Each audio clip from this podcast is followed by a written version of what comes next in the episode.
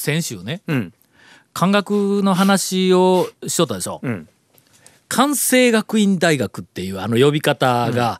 うんえー、やっと全国に紹介されたなと僕思ってました。あ、まあ、あの漢字は関西って書きますけども、うん、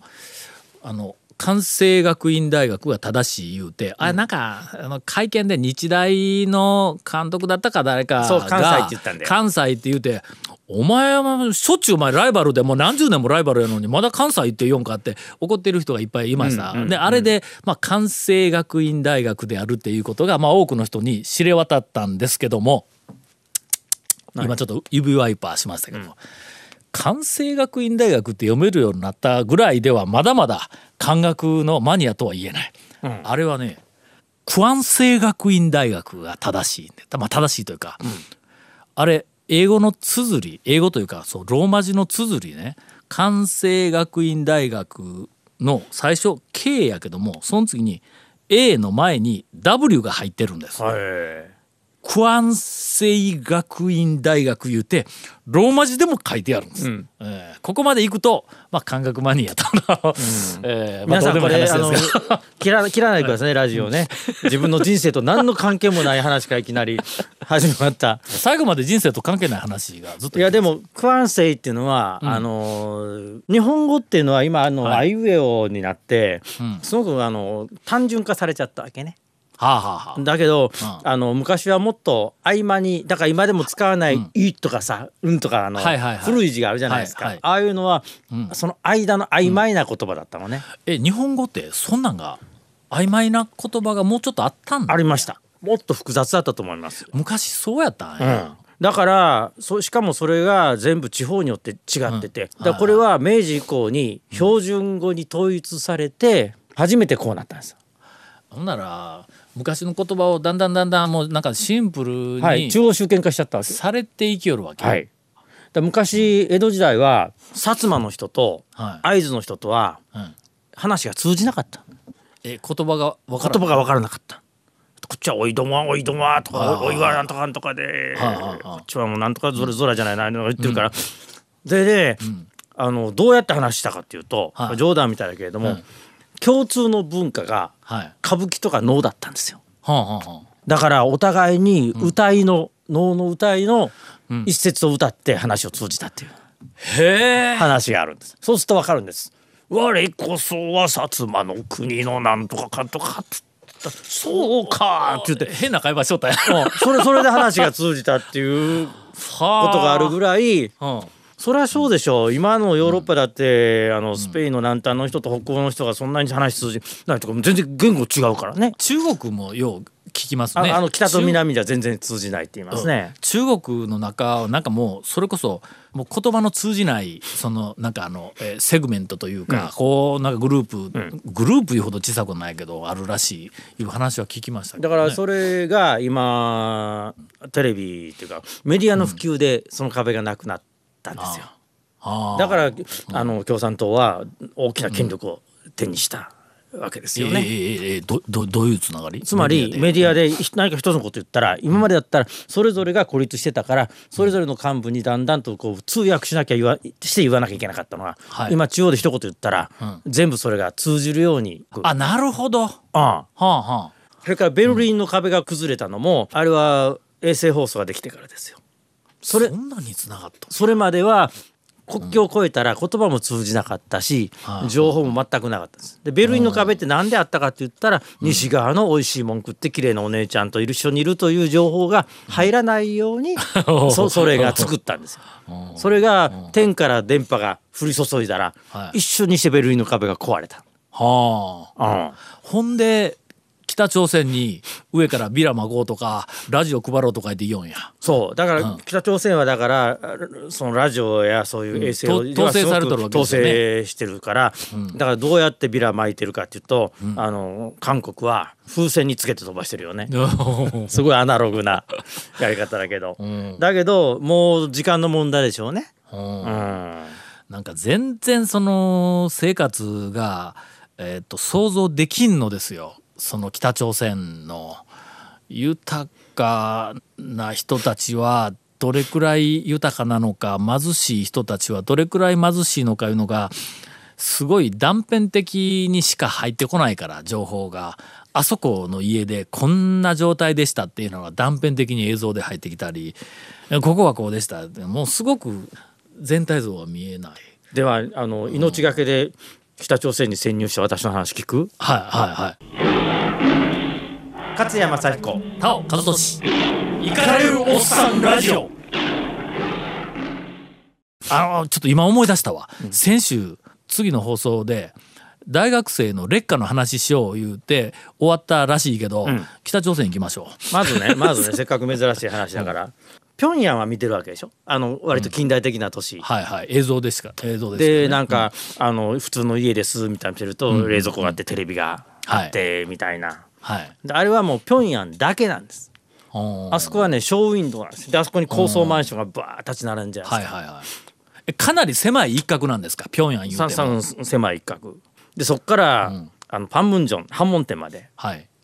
半門店の近くに妙飯山って妙高山っていうあの観光地があるんだけど、うん、そこ行って、それから、うん、半門店だから、はい、パンムンジョンって今すごい南北首脳会談南北会談とかずっと出る、うん、注目されましたよね、毎日ね、うんうん、テレビ出てましたけど、あそこまたいでまたあの、えーうん、あのパンムンジョンに、はい、私は北側から行った珍しい男ですから。えそれはせ、まあ、正規のルートというか、えー、まあ一応一応ガイドさんに案内されてとか。そうあのー、はあ、そう。えそれは北から行くのはどう、どう珍しいんですか？南からあそこを渡るよりももっと珍しい。北朝鮮に入れないね普通普通の人は。はあ。あ、ここがないから。よっぽどないよっぽどのことでないと。うん、なんで入ったんですか北朝鮮？それは言えんな。言えんのや言えんのや。あまあ、はあ、だから、はあはい、あのパンムンジョンの真ん中の平和の家っていうところ、あれは南北が会話するためのテーブルが真ん中なんですけどね、はいはい、あの真ん中が国境なんですよ。で両方に兵士がこうやってて、それ越えたら一瞬で撃たれるというところなんですよね、うん、だけどあいいですか、うん、だからもうだからそこで信用して入るためにはすごかったですよ。その、まあ、あのバスで行くんですけどもツアーみたいな、うん、もうすごい日本で勉強してって、あの言葉あのあのガイドさんが話し始めると、私もその事件に賛成です、米帝国主義は誠に圧力で、それに対して首領様の立派なご指導があって、このような立派な国になったと思いますとかってわわわわ言ってたら、もうみんな大喜びしてたよ。えそれ勝谷さんが言うて、うんうんうんうん、周りの人が大喜びですでガイドさんとかねはいはい、はい、あのガイドさんと、うんえー、課長さんっていう、この課長さんが多分公安なんですね、はあうん、それからとか何人かがずずーっと横についてて余計なことしないように見てるんですけど、はあ、で行きましたよ、はあ、そうすると、うん、でもだから僕らを相手にするところは美味しいもん出してくんですよ、うんねうんうんうん、でそのパンムンジョンまで電車で行ったんですけれども、はい、平壌から出ると農村地帯をしばらく走らない、うん、そしたらね、うんこっちから見えるところにはね立派な家みたいなものが建ってんですよ、うんはい、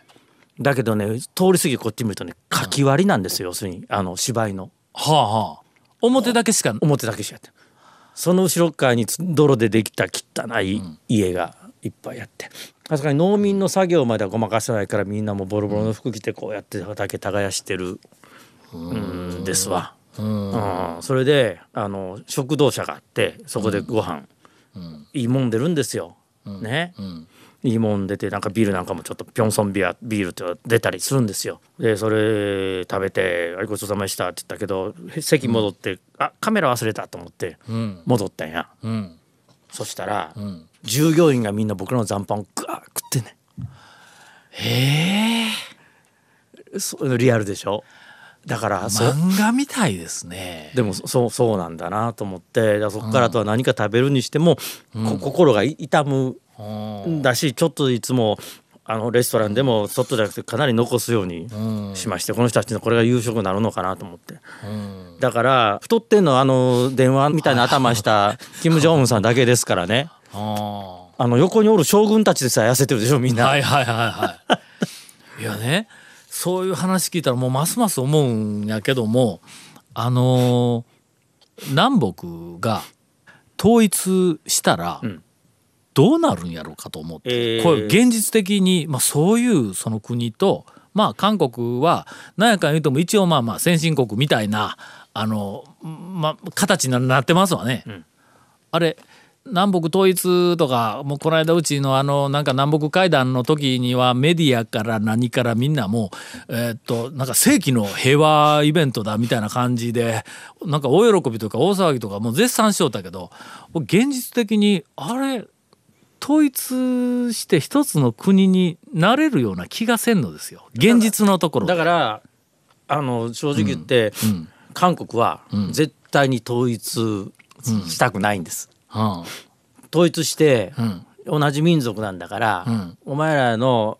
民族自決で自分たちの責任でせよって言われるのが一番怖い、うん、だから南の方の韓国の ジーディーピー が何分のいちになるでしょう多分、うん、うん、その韓国は、えー、と現実的には、まあ、統一はしたくないっていう、うん、いう話が出た時に、例えば韓国の政治家、韓国の金持ち、まあ、あの経済ビジネスマン、財閥ですね、韓国の一般人、韓国の貧しい人の中で一番統一したくないのは誰？財閥ですね。財閥か、うん、韓国金持っとる人が一番統一したくないんだ。韓国こそ貧富の差がすごく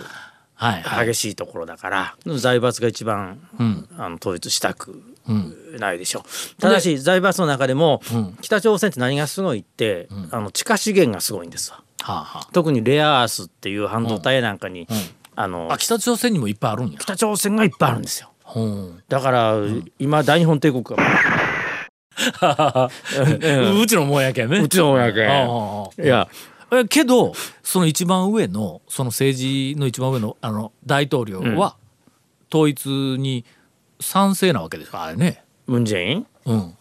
いや統一に賛成なのか、うん、話するとこまでは賛成なんでしょう、うん、ほんでノーベル平和賞欲しくて、うんうんうん、だから現実的に賛成しよる人おらんや、韓国ほとんどいないと思います。統一に賛成特にあの経済人はいないですよ、うん、でムンジェインっていう人はあのもともと極左なんですよ、あの韓国ので新北派と言われてる極左、うんうん、で相当工作も多分受けてきてるんだから、彼の人生の目的 と,、うん、的としては北と統一したいっていうのはあるんですね、うんうん、北朝鮮は統一したいんですか？そこ微妙なとこでどっちなんやろ。北朝鮮の誰が統一したいんやというのがよくわからんでね、えーうん、北朝鮮の人民は統一したらどうなるかという情報もあまり得ていないからないですね、わからない、人民レベルでは絶対わからんと思いますわ。なんかで、まあ、上やわな。一番統一したくないのが、うん、あの金一族ですね。統一したくないしたくないだって、うん、下手に統一したらとかあの一族がいつもね、うん、挙げる例が、はい、ルーマニアのチャウシェスクなんですよ。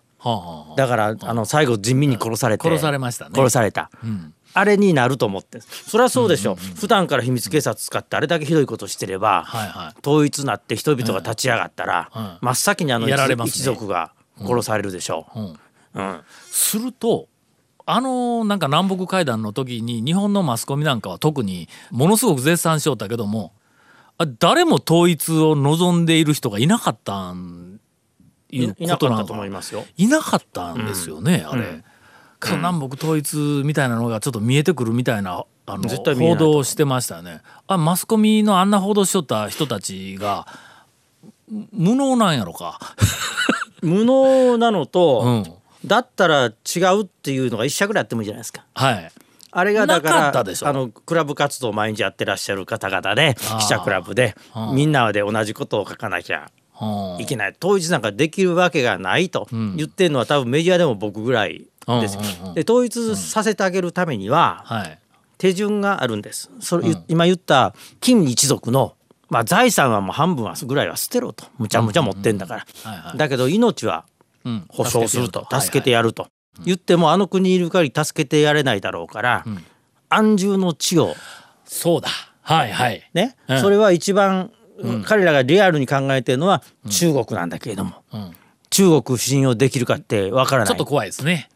うん、だからスイスとかの方がいいんじゃないですか。そうなんですよ、うん、だからスイスでも暗殺者来たらわからないと。だからウルトラ C が世界平和を願う日本国ですよ、うん、日本がいよいよ日本に主役になれるです、ね、日本に亡命させたらいいんですよ、うん、それで、うん、あの日本が命を守ると、うん日本には朝鮮総連もありますから、うんはいはいはい、ああ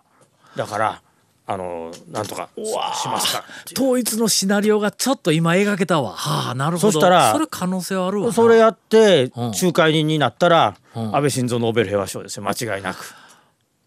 ちょっとアドバイスしてきたら。いやいやいや。それはあの欧米、スウェーデンとかいろんな国がそういう外交をずっとしてきてるんですよ。あの元の国では極悪にやったかもしれんけども、うんうんうん、その国の平和のためには、うん、じゃあ身の安全は保障するから、あの う, うん、うち来いよと、はいはい、うん、言うて。うん、それはなんかかなり見事な回ですね。かなり見事な回なんですよ。回ですね。ああ、はあ、それで初めて聞いた、あの、はあ、国連で安倍さんが演説をして、うん、非常にあの、うん、ひどいこともやってきたけれども、うん、えもっとひどいのはこのまま統一されないで、うん、今の圧政が続くことだと、はいはい、そのために日本はあの労を惜しまないから、うん、えー、日本に亡命はしてもらうと、うんうん、その代わり財産はもう捨ててもらうと、はいね、はい、そしてあるいは財産はあの今まで圧政に苦しんでいた人々に分け与えるぐらいのことを言って、うんうん、その代わり手出したら日本は承知せんぞと、今の身の上に、はいはい、うん、それ真のノーベル平和賞ですよね。そうですよ。それできたら、はい、それはムンジェインさんが口聞いたりなんかするよりは、うん、日本がそこに介入したらいいかなとか思ってんだけどね。いやで北東アジアの平和に貢献したいって安倍さんずっと言ってるやん、はい、これが一番貢献でしょう、うんうん、間違いないわ。で、うん、半島の人たちからも感謝されるし、はいはい、うん、感謝されるかな。あの人たちは日本にはもう一切感謝せんみたいな気がするけどね。まあまあまあ、俺より厳しいこと言うてやったわ。それでいやだから、だから利権があるんですよ。さっき言ったように北朝鮮にはいっぱい資源とかの、はあ、そこまでやったらもう日本はこれだから大日本帝国をやったことですよ。なんかこう僕らヒヤヒヤして言いよるけど、こんなんは世界では常識なんですよね。常識でしょ、このレベルの常識でしょ、まあ、うん、トランプさんなんかやってることってこういうことですか、毎日ね。そうなんや。ポンペオだかポンペイだか分かんないけど国務長官みたいなおっさん、あれ元 シーアイエー ですよ、ね、うん、あれあの ポ, ポンペオさんが北朝鮮との窓口になってね、うん、なんでかって北朝鮮は、はい、要するに秘密警察国家な、はいはい、こっちは元 シーアイエー 長官やね、はい、話が合うね、合うわ、ね、うん、素人で出てもなんやお前みたいな、うん、そういう目で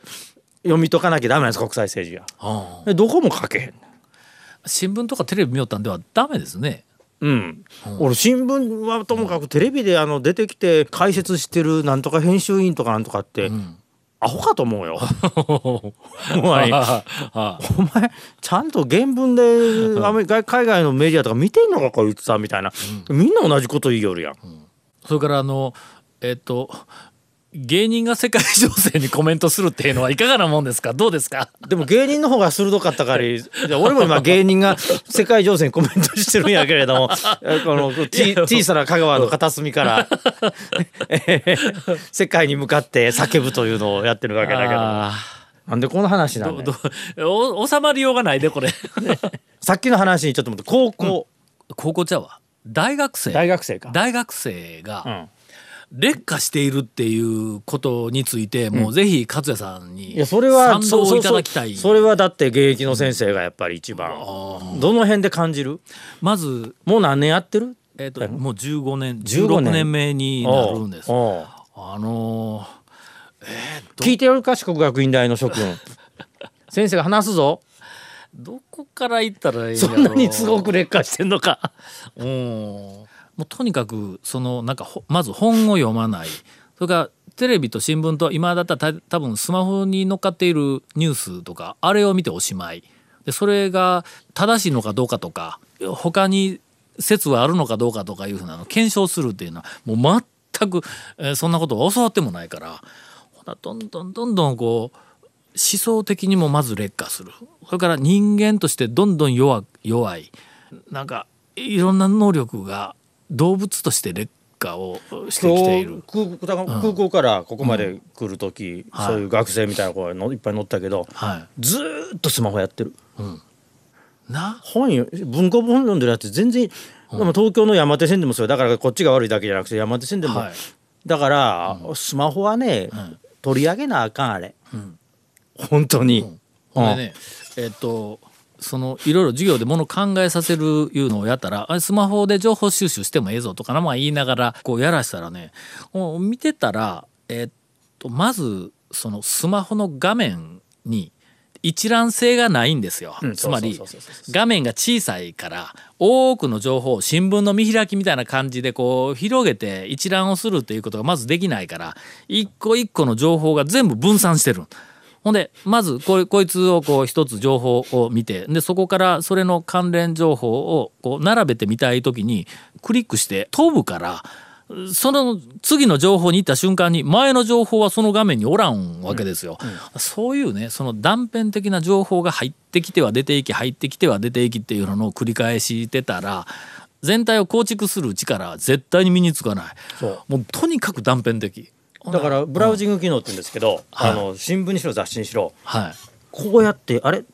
うん、元へ帰ったりはいそうです待ってここ見たり、うん、ここ見たりあそこ見たりって、うんうんうん、それが人間の頭の中のニューロンがつながっていくわけですよ。それを一言ずつであの見てても、うんはい、だから本当にスマホはね、はい、あの学生をダメにすると思う、はいうん、全体の構築な何か物事の全体を構築するっていう能力は、えー、もう劣化どころかもうなくなってきているような気がする。どっかのね高校か大学の先生のあれなんか読んだら、うん、あのスマホ袋っていうのを作らせて、はい、授業の間っていうか大学学校にいる間それに入れてしまえとカバンに